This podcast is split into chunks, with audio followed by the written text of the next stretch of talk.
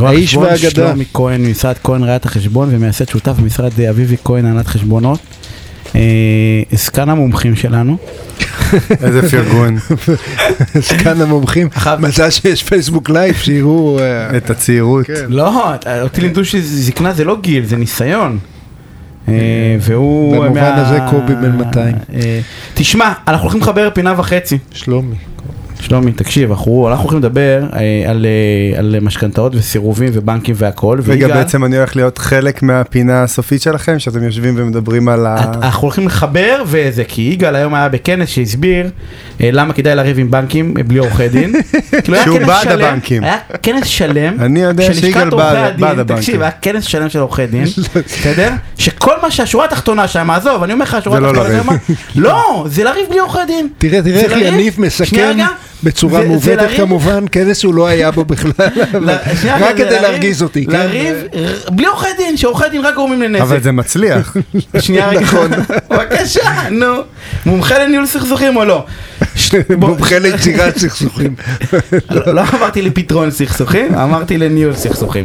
שלומי, בוא נתחיל לדבר, האמת שלא דיברנו על משכנתות אף פעם, בסדר? ולא, במקום של יועץ משכנתות איך לקחת או לא, אלא יש סיבה שאני רוצה לקחת משכנתה והבנק מסרב לי, בסדר? ואני רוצה לריב איתו בכיף בלי עורכי דין, כי לשכה אמרה שאסור, לשכת עורכי הדין אמרה שאסור, איך אני עושה את זה נכון? אז רגע לפני ששלומי עונה, אני רק אתן לכם, אה, אה, רגע. כבוד השופטת ארקובי היום בכנס, אמרה, תראו, אה, הלוואות משכנתה הוא אחת הדוגמאות המובהקות שבהם אי אפשר להתווכח על כוונות של בנקים, כן להסתדר, לא להסתדר, הרי הבנקים אומרים אנחנו כל היום מנסים להסתדר עם הלקוחות, אלה שמייצגים נגד בנקים אומרים לא, הם אה, ייקוב הדין את ההר. אמרה השופטת ארקובי, בזה אין עניין של כוונות. יש תוצאות. לפני 20 שנה היו אלפי בקשות למימוש משכנתה במערכת המשפטית. היום בקושי עשרות יש. אז אה, 90 אחוז, 99 אחוז, הם מאשרים. אה, אה, זה הסדרים שהגיעו עם החייבים, בלי מימוש משכנתה. ובלי עורכי דין, כן. כן, זה יפה אה, מאוד. שלומי.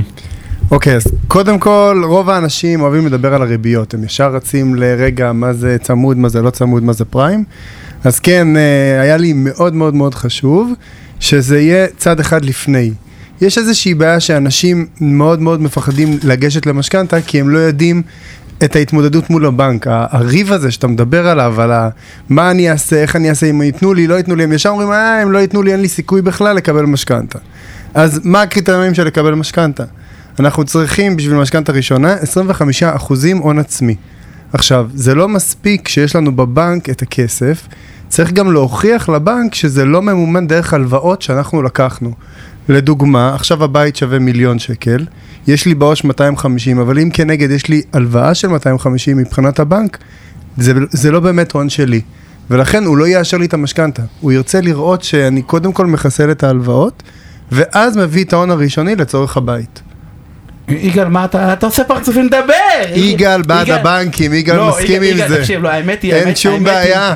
האמת היא שזה, שנייה, תקשיב משהו. יש לי מלא טיפים. אתה תיתן את כולם, אני רק בא ואומר, הרי יגאל בא מעולם הבנקאות, בסדר? ויהיה לו מה להגיד על כל דבר שתגיד. לא, לא, עד שאני שותק, יניב, עד שיש רגע נדיר שבו אני לא מפריע לשלומי, אתה מכריח אותי. להפריע לו. לא, תמשיך. ואחרי זה יגאל יתייחס. אז יש איזשהו טיפ קטן שמאוד חשוב וצריך לשים לב אליו. Uh, ברגע שאתה מקבל את המשכנתה, ברגע שאתה מנסה להגיש בקשה למשכנתה, מסתכלים על ההלוואות שלך. דקה אחרי שקיבלת את המשכנתה, זה כבר לא מעניין אף אחד. כלומר, אם אתה תצליח לגייס את הכסף מהמשפחה, אפילו לחודש, לקחת את הכסף, לשים אותו בחשבון, לשלם לקבלן או לבעל הדירה, וקיבלת את האישור של המשכנתה, אתה יכול לקחת חזרה את ההלוואות בנחת. שלומי צודק שהלוואת המשכנתה היא הלוואה נורא מיוחדת במובן הזה. אם אתה עסק ולוקח הלוואה מסחרית, הבנק כל, כל הזמן מוטרד מרגע העסק, מצליח, לא מצליח, מה קורה איתו, אני צריך חיזוק ביטחונות, אני... אם אתה לקחת הלוואת משכנתה, נניח שערך הבית קרס ב-20%, או אתה פוטרת מעבודה. אם היית עסק, באותו רגע הבנק היה אומר לך, תביא את הכסף חזרה, אתה לא יכול להחזיר. אה, בהלוואת משכנתה זה לא המצב, כל עוד אתה עומד בתשלומים השוטפים, אף אחד לא מדבר רגועים. איתך, הכל בסדר. נכון. עכשיו, יש את... ה- מילה טובה לבנקים שצריך, כן? לא, לא מטללים שלא- סתם. לעיתים רגע, רחוקות.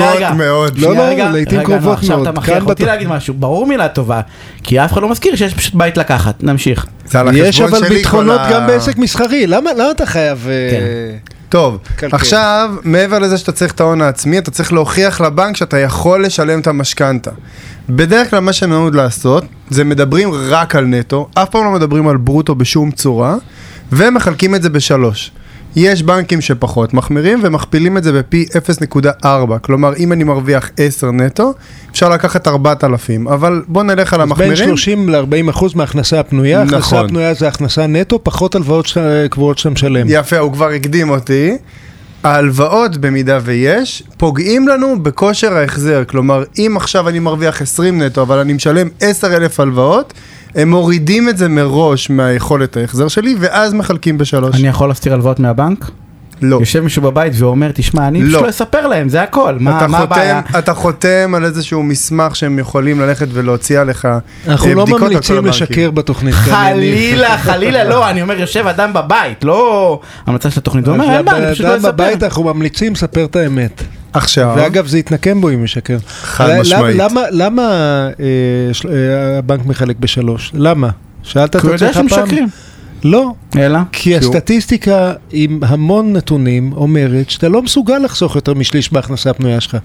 גם אם אתה נורא נורא רוצה, עכשיו יש לזה חריגים, אבל בדרך כלל אתה נדמה לך שאתה מסוגל, ואז מגיע החוג לילד, הנסיעה לחופשה, המכונית שאתה ממש ממש רוצה, והופ, אוברדרפט. הייתי בטוח שזה חלק מהמפקח על הבנקים שנתן את החוק הזה. אבל למה הוא נתן? הבנקים אגב, אה, לפני, המפקח המדינה לא שיקף, אה, פרקטיקה, קיימת, אה, אה, ו- וגם והמפקח על הבנקים בשלב מסוים, גם כחלק מהמלחמה ב... אה, ההון ב- השחור. ב- לא, לא, מלחמה בעליית מחירי הדיור, אה, שלא צעד הצליחה. מקרו, מקרו יציבותי הם קראו לזה, אה, אמר רגע, אבל יותר מ-30% רק במקרים חריגים, כי הסטנדרט הוא שזה מה שבן אדם יכול לחסוך.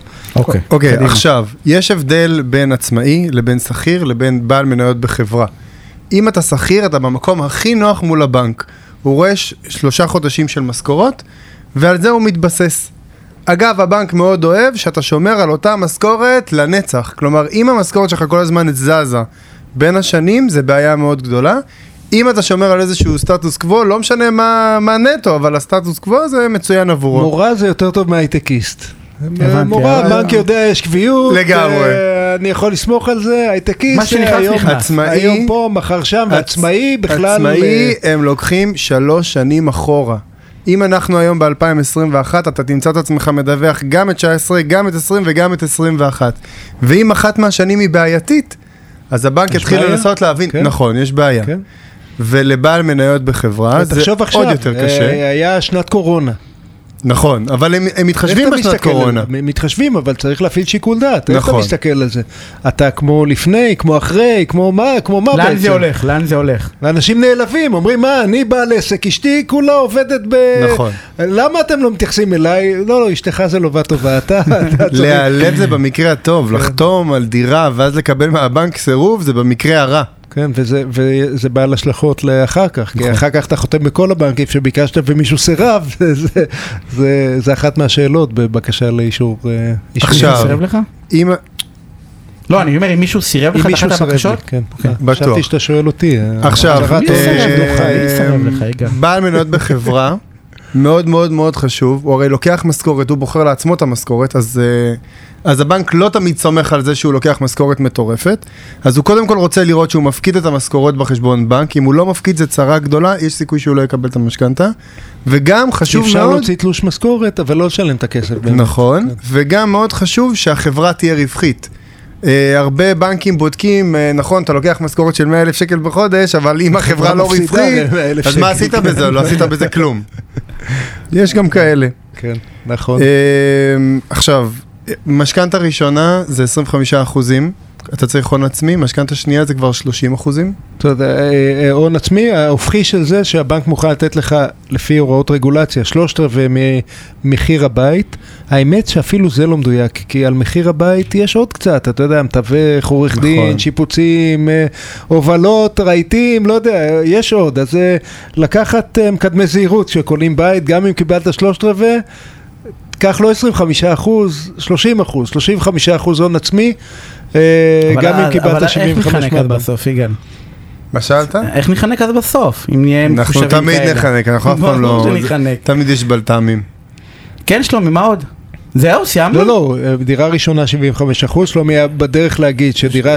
שנייה דירה- זה 30 נכון. אחוזים, שוב- אתה קונה... שוב, רק, רק דירה שנייה כששלומי אומר זה אם החלפת את מעבר, הדירה, שדרגת נכון, את הדירה, שדרגת. לא שקנית עוד דירה נכון. לעצמך. אה, ואם אתה קונה מקבלן, אז הבנק הוא טיפה יותר גמיש, הוא עדיין רוצה את האחוזים שאתה תפקיד ל- לחשבון של הפרויקט, אבל הוא כבר מתחיל לדבר איתך, ויותר נוח לדבר איתך כשאתה משלם, זה נקרא פיצוי מוסכם.